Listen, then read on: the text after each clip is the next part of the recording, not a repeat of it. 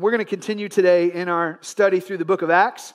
And in this book, uh, we've been really focusing on Jesus' call to his disciples to be his witnesses. In Acts chapter 1, verse 8, Jesus gave us basically the outline for this book where Jesus said that you are to be my witnesses in Jerusalem and Judea and Samaria and then to the ends of the earth. And as we've been studying through the book of Acts, that's been the way that our story is chronologically unfolding. Uh, in chapters 1 through 7, we saw that the disciples were his witnesses in Jerusalem. Uh, in chapter 8 and 9, we saw that they started being his witnesses in Judea and Samaria. And then last week, as we saw in uh, chapter 10, um, they were going forth as his witnesses to the Gentiles um, to the ends of the earth. Um, so, as we saw in chapter 10, the gospel has now gone forward out of kind of mainly Jewish communities and was starting to reach the Gentile communities, Gentiles being anybody who's not a Jew. And so, uh, what did we see last week? Peter, the apostle, took the gospel to a man named Cornelius, a Roman man, and this Gentile, Cornelius, he believed in Christ and was saved and was baptized, as was his whole family. So that's where we left off in chapter 10. Today we're going to be getting into chapter 11. We're going to be looking at verses 1 through 18. And here's how I want to work through today's message. Uh, first, we're going to look at verses 1 through 3 and really understand the setting of what's going on here because it really leads to the significance of the story. Then, we're going to look at verses 4 through 15, where Peter um, recaps all the same events that we studied in chapter 10. And then we're going to look at verses 16 through 18, which bring us to the main point of the story. And as always, we're going to bring some application points that tie in to the main point of the message today. And here's the main point that I want you to leave here believing today. If you leave here believing one thing, one truth, here's the truth that I want you to believe today it's this it's because God's heart is for all the nations, we ought not stand in his way through ethnic prejudice. Because God's heart is for all the nations, we ought not stand in his way through ethnic prejudice. So, whether or not you feel like you're a prejudiced person, uh, I believe that the Word of God never returns empty. So, if you will open up your heart today, uh, I believe that the Lord will have something to say to you. So, may the Lord give us all ears to hear today what He is saying to His church. All right, let's get into verse 1 together. Uh, chapter 11, verse 1 says this Now the apostles and the brothers who were throughout Judea heard that the Gentiles also had received the word of God. Now, again, we, we've talked about this many times, but in case you're new to church, I just want to point something out. The word Gentiles is used here. Uh, if you grew up in church, you know that the word Gentile is basically a, a catch all term that is used to refer to anybody who's not a Jew. Um, what you may not know is that the word Gentile in the original Greek language is actually the word ethnos, which is where we get our idea of the word ethnicity. Um, ethnos means somebody who's a foreigner, somebody who's from another people or nation. And so that's where we get our idea of uh, ethnicities. Now, if you grew up uh, reading the King James Bible like I did, or other versions of Scripture, sometimes the word ethnos is translated as the word heathens. All right? And so uh, I don't know about you, but I don't want you to be confused about that if you have one of those older translations of scripture here, because when I think of heathens, I think of like demon possessed people and toddlers. And sometimes they overlap, right? Like it's, um, so, you know, uh, just know that whenever the word, you know, ethnos is used, it's, it's talking about the nations. Sometimes it's translated Gentiles, other times it's translated heathens. But Here's the thing. In our text, this is referring to Gentiles, which are people from you know, any, any non Jew. And so, the most, for the most part, the Jews believed that they and they alone were God's kind of select, unique people who were privileged to receive his word through Moses and the law and the prophets. And that's why it's such a big deal that verse 1 says that the Gentiles received the word of God. Okay? That would have been a very unique thing in the first century when this text was written. Now, you'd think that the Jews in Judea who heard that the Gentiles received the word of God, you'd think that they'd be happy about that, right? As we're going to see in our text, it's just not the case. So look at verse 2 and 3. It says So when Peter went up to Jerusalem, the circumcision party criticized him, saying, You went to uncircumcised men and ate with them? All right, so we've got to remember Peter has just been at Cornelius' house in Caesarea.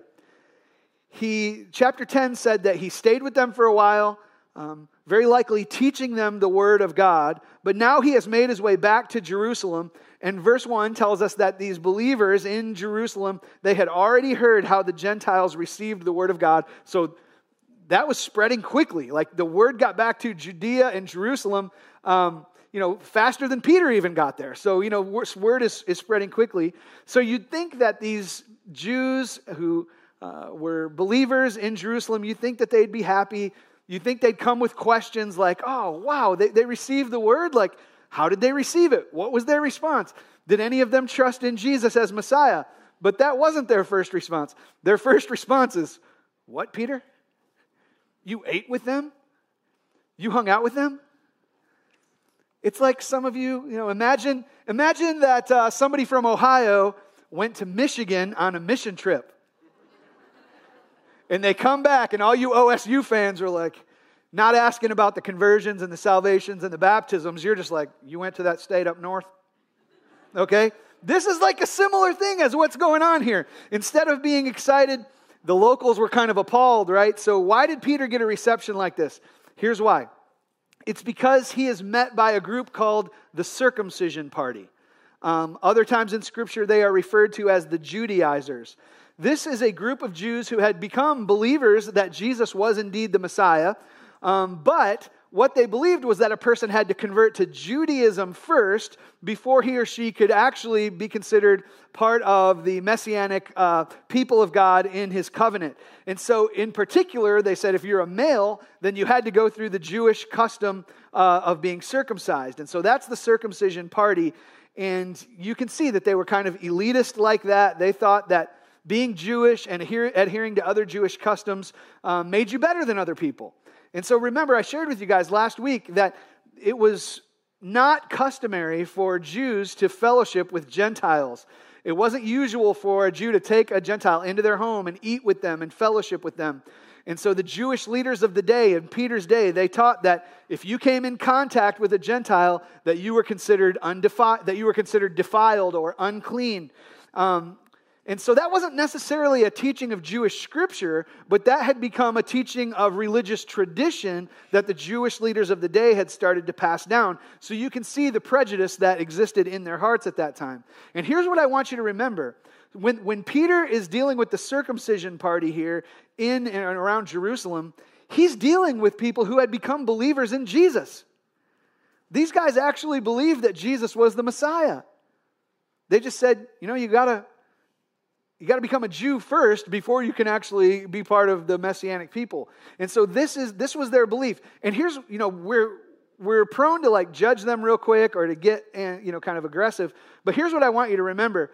They didn't have the Bible, the New Testament Bible that we have right now.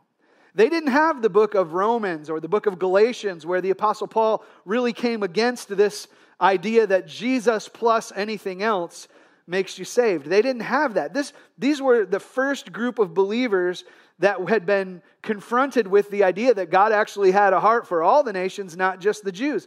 They didn't quite understand it all yet, but as we see later in the book of Acts, especially Acts chapter 15, they're going to get it. They're going to understand it soon. But these are early believers in Jerusalem who had years worth of teaching and experiences under their belt. It's likely that some of the people who were part of this circumcision group were also some of the great number of priests who um, came to the faith back in Acts chapter 6.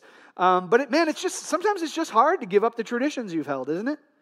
It's just hard to, to move past some beliefs and things that you've held in your heart. And it was hard for them to move past the prejudice that they had in their heart against Gentiles. So that's why the Jews are criticizing Peter in verse 3. So in verse 4 and 5 of chapter 11, Peter recaps to this circumcision party all the events that had taken place back in chapter 10. So remember, as Peter's sharing this with them, remember, he used to believe like them. He had the same, you know, kind of background that they had, but now he had an experience with God that they had not yet had, and it changed his understanding. So let's hear him recap the story here, starting in verse 4. But, Be- but Peter began and explained it to them in order. I was in the city of Joppa praying, and in a trance I saw a vision, something like a great sheet descending, being let down from heaven by its four corners, and it came down to me. Looking at it closely, I observed animals and beasts of prey, and reptiles and birds of the air. And I heard a voice saying to me, Rise, Peter, kill and eat. So, again, this is what we learned in chapter 10. Peter had this vision. Sheet came down from heaven. It had all sorts of animals in it that Peter was forbidden to eat by Jewish law. You can read about that in Leviticus chapter 11. Yet in this vision, three times he hears a voice telling him to rise, Peter, kill and eat. So Peter says in his vision, here's how he responded to that voice. Verse 8. But he said, uh, By no means, Lord, for nothing common or unclean has ever entered my mouth. So Peter is taking um, this, this voice that he's hearing, he's taking it at face value.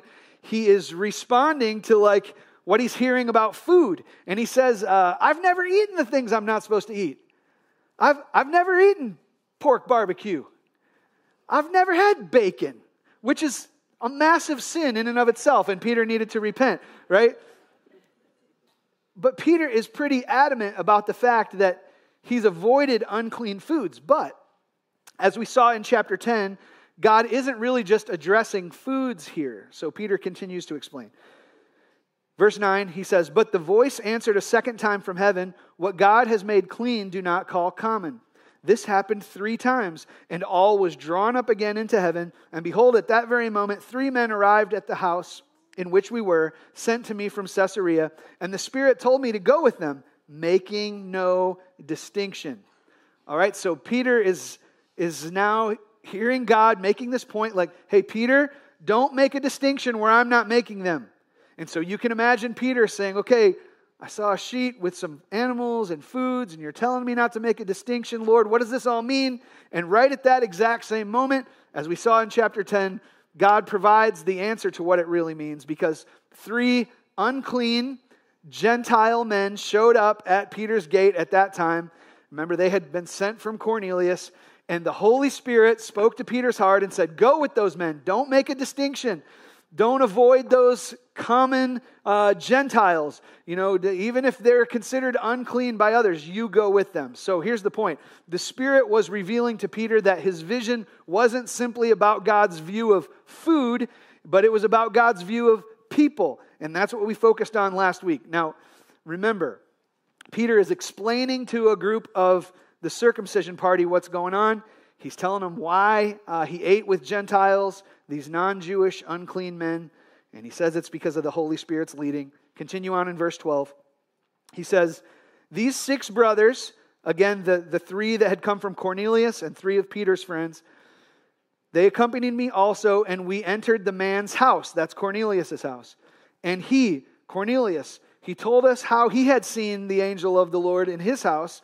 Um, stand in his house and say, Send to Joppa and bring Simon, who is called Peter, and he will declare to you a message by which you will be saved, you and all your household. So Peter is just emphasizing here's how this all came about. Here's how the Lord brought this all together. An angel of the Lord appeared to Cornelius, the Spirit of the Lord spoke to Peter. The Lord made Cornelius ready to hear, the Lord made Peter ready to go. So the Lord's hand was at work. And then Peter says this in verse 15 as I began to speak, the Holy Spirit fell on them just as on us at the beginning. Now, what's he talking about there? He's talking about how the Holy Spirit fell upon the Jews on the day of Pentecost. He's saying that just like the Holy Spirit came on us and we spoke in tongues and were filled with the Spirit, just like that happened to us in Pentecost, it happened to Cornelius and his household in Caesarea. And so Peter is describing the powerful work of the Holy Spirit. And isn't it true that as we've studied the book of Acts over and over again, we've seen that it's the Holy Spirit who's at work, right? Over and over, we saw that the Spirit um, was promised by Jesus in Acts chapter 1. The Spirit fell on the apostles and the Jews in Acts chapter 2. The Spirit filled Peter as he preached in chapter 4. The Spirit killed Ananias and Sapphira in Acts chapter 5. The Spirit filled Stephen and the first deacons in Acts chapter 6. The Spirit directed Philip and was received by the Samaritans in chapter 8. The Spirit came upon Saul and the Spirit comforted the church in Acts chapter 9. The Spirit sent Peter to Cornelius and came upon the Gentiles in chapter 10. Guys, you can't help but read the book of Acts and see that the Lord Jesus works powerfully through the person of the Holy Spirit. That work in the early church. He empowered their preaching and he enabled the believing. He convicted the sinner and he called the saints. He sent the believers and he saved the lost. This is the work of the Holy Spirit. And part of the lost people that he's saving includes the lost Gentiles. Now, this would have been, again, unthinkable in the mind of the Jews. And so Peter recaps these events to them in chapter 10. And look what he says next in verse 16. He says, And I remembered the word of the Lord, how he said, John baptized with water, but you will be baptized with the Holy Spirit. So you have to remember, Peter would have initially been just as surprised as anyone else that the Holy Spirit was coming upon the Gentiles. Until he had his vision with the sheet coming down and the clean and unclean, until that happened, it wasn't clear to him that God was calling in the Gentiles to be saved. And then he found himself caught up in this spirit filled moment where God was doing just that, saving the Gentiles. So, how did Peter make sense of it all? Here's how he made sense of it all he recalled the words of Jesus. And Jesus had told the disciples previously that they would be baptized. Those who followed him would be baptized, not just in water, but in the Holy Spirit. And that's exactly what is happening to the Gentiles in Cornelius' home. So Peter recalls that teaching of Jesus, he recalls that situation that he had just experienced with Cornelius, and then he brings it all to the point that he's making. He's bringing it all to his big conclusion by saying what he does in verse 17.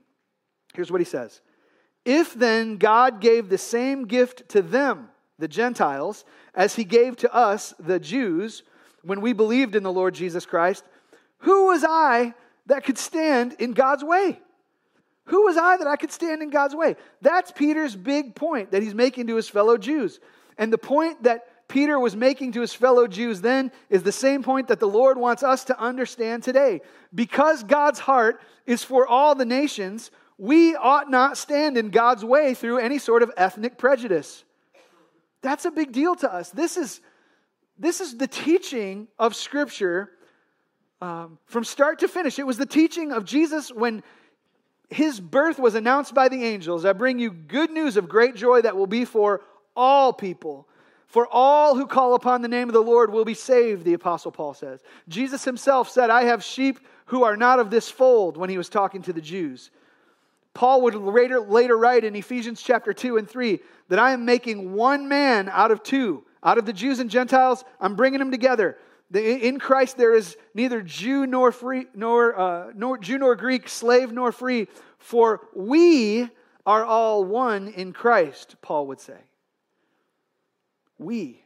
Now, Peter's language moves from, from them to us to we. You can see it in verse 17. God gave the same gift to them. Those people not in the group, them.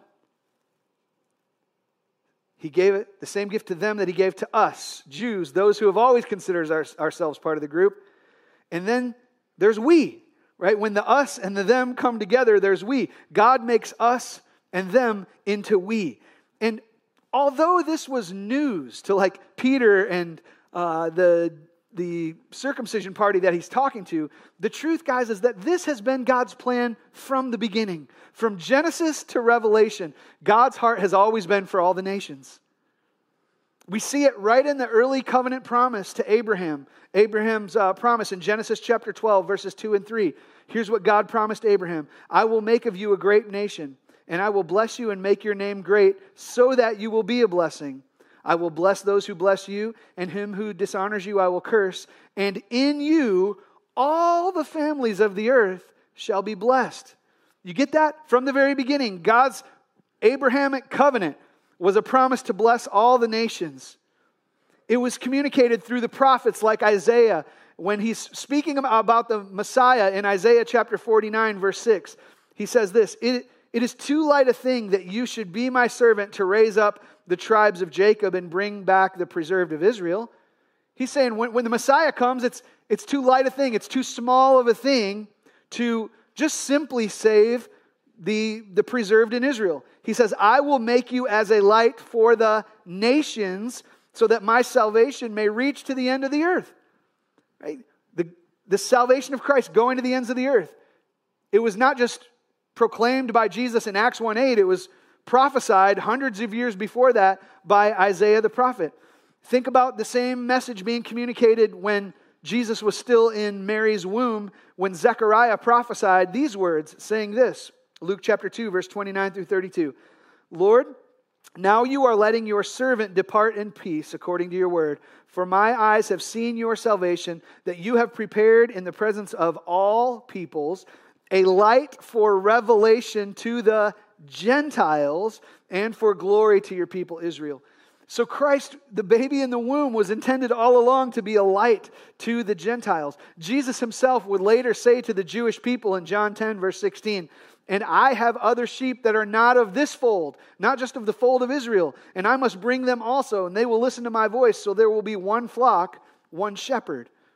And then we go all the way from Genesis to Revelation, and we get to the book of Revelation, and we see this description of heaven, and here's what the word says. And after this I looked, and behold, a great multitude that no one could number from every nation, from all tribes and all peoples and languages, standing before the throne and before the Lamb, clothed in white robes, with palm branches in their hands, and crying out with a loud voice Salvation belongs to our God who sits on the throne and to the Lamb. So, church family, we've got to get this from Abraham to the prophets, from the prophets to Jesus, from Jesus to now, and from now till Revelation. God's heart has always been for the nations. And in his church, he is making us and them become we. This is the way he's planned it from the beginning, and this is the way he's brought it together through Christ. So we ought not stand in his way through any sort of ethnic prejudice. Now, we're going to get to that application in just a moment, but for now, I just want us to see how this Jewish crowd of the circumcised party um, responded when Peter said he didn't want to stand in God's way. Here's how they responded. Look at verse 18 of Acts 11. It says, When they heard these things, they fell silent, and they glorified God, saying, Then to the Gentiles also God has granted repentance that leads to life. So they asked Peter, How could you do this? How could you go have dinner with these Gentiles?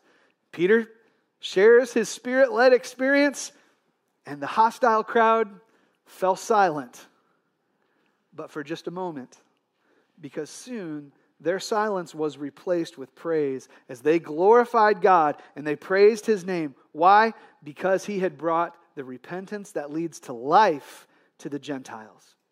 It is hard for me to overstate to you how big of a deal this was in the first century. This was a major turning point in church history.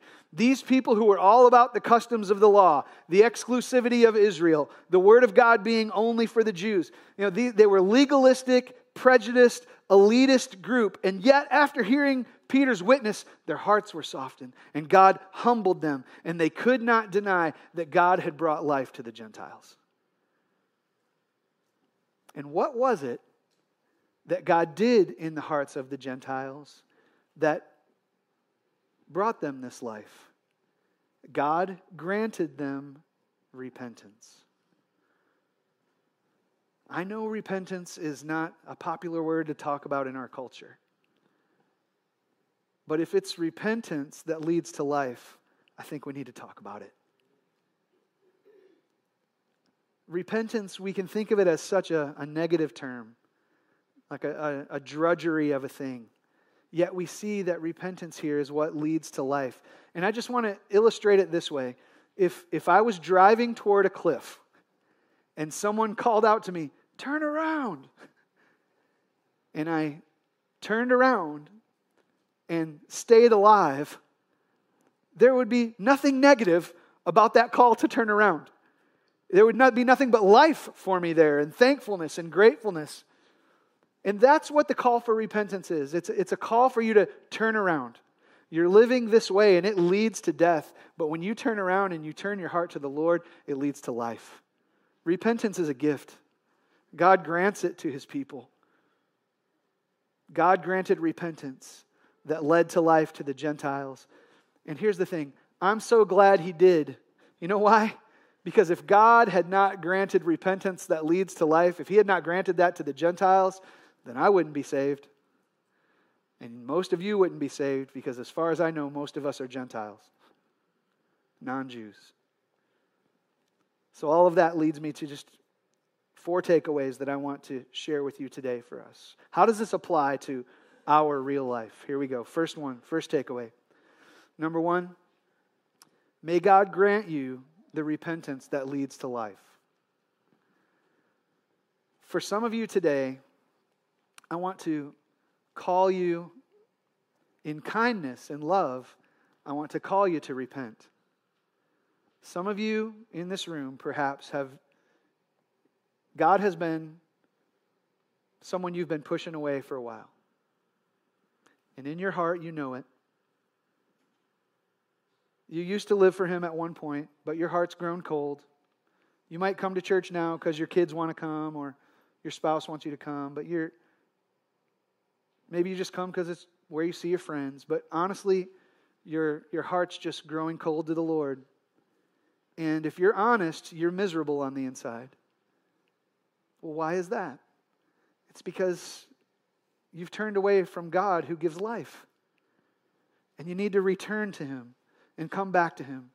For some of you, you've been living in flat out rebellion, but it's not satisfying your heart. You, have pursued the things of the world and all sorts of worldly pleasures, but honestly, there's just this deep longing in your heart.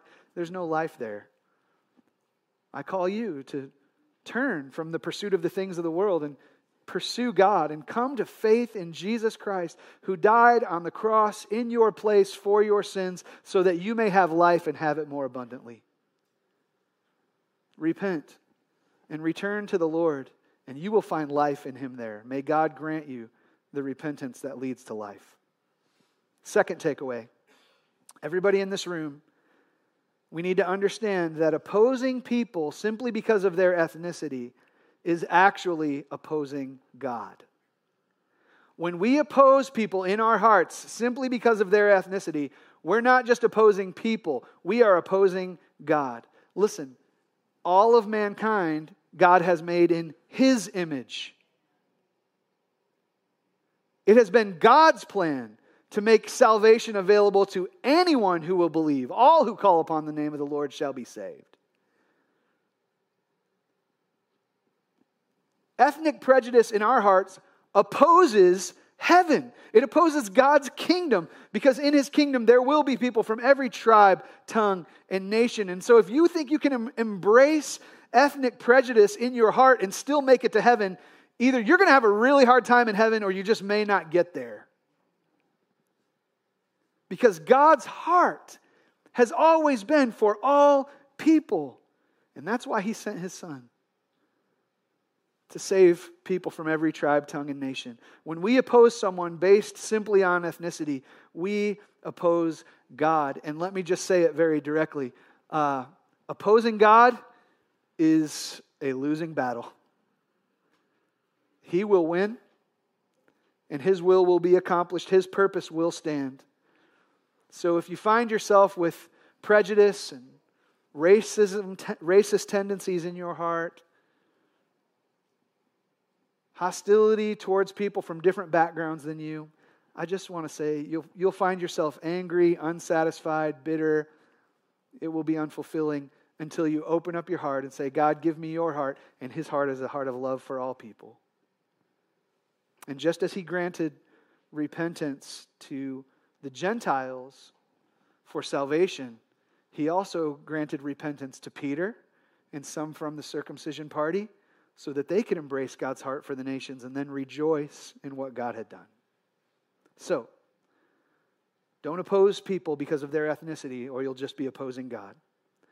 Third takeaway Guys, whenever the Lord grows the ethnic diversity of our church, guys, we can rejoice. Right? We, not, not only we can rejoice, we should rejoice. I mean, think about this, right? The, when these elitist Jews finally heard Peter's testimony, God softened their heart. They did what? They rejoiced that the Gentiles were coming into the family. So, church family, we too can rejoice when our church becomes more ethnically diverse. And let me just be straightforward I get it. We're in Ohio, we're in Beavercreek. It's pretty white here. Okay, I get it. But that needs to make us all the more glad when God graciously brings us non white people who aren't exactly like us into this church. Because when He does, you know what that is? That's a gift that makes our church look a little bit more like heaven. So let's rejoice when God grows the diversity of our church. And last, consider how God wants you personally to be active in reaching the nations, both locally and globally. Guys, I love that our church is growing with a desire to be on mission, to make Him known. I love that that's part of our vision. I love that I see us taking more and more steps for outreach, both locally and globally. It's there. I see small steps being taken, I see big steps being taken. Uh, I just want to encourage your hearts, you know, just like last week, we had folks from our church pick up homeless people and just bring them to church with them on Sunday. And they were here. Two weeks ago, we had three people from our church who were serving in a mission trip in Uganda. A couple from our church recently just saw two international students who come to our church from Wright State University and just invited them out to dinner, out to lunch. A lady in our church volunteers at a pregnancy center, struck up a, a friendship with a Muslim woman, started talking to her about life and religion and faith, and now they're having conversations. Our, our, missions team is working right now to become a sending church, for us to become a sending church for a missionary who wants to go to the Dominican Republic. We have a search committee right now in place that's searching for our next pastor of missions and mercy ministries. I see us taking small and big steps in order to join God's heart for the nations. So I just ask you today what step, small or big, might the Lord be calling you personally to take um, in order to reach people locally and globally who are different than us, people from all nations? What step can you take? I believe the Lord will show you. If you actually ask Him and open your heart, consider me crazy. I think the Lord will actually show you.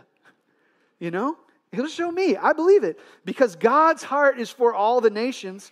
We ought not stand in His way through ethnic prejudice. Rather, Let's join his mission to reach all people. Father, we, uh, we need your word to strike at parts of our hearts that can become hardened to you. And so, Lord, um, thank you for these past two Sundays to focus on these two chapters that, that are calling us to have your heart for the nations. And so now, Lord, I specifically want to pray for anybody in our church who's really wrestling with prejudice and racist tendencies in their heart. Um, Lord, I pray that today you would just grant them to be the repentance that comes with just being honest with you. And Lord Jesus, I want to just thank you right now for the blood of Jesus that cleanses us from all sin, even the sin of racism and prejudice. And Lord, I pray that you might break that chain in somebody's heart today through the power of Christ.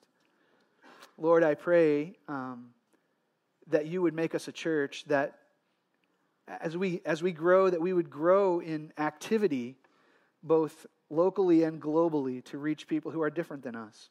Lord, would you bless our church with making us more diverse and making us look more like heaven?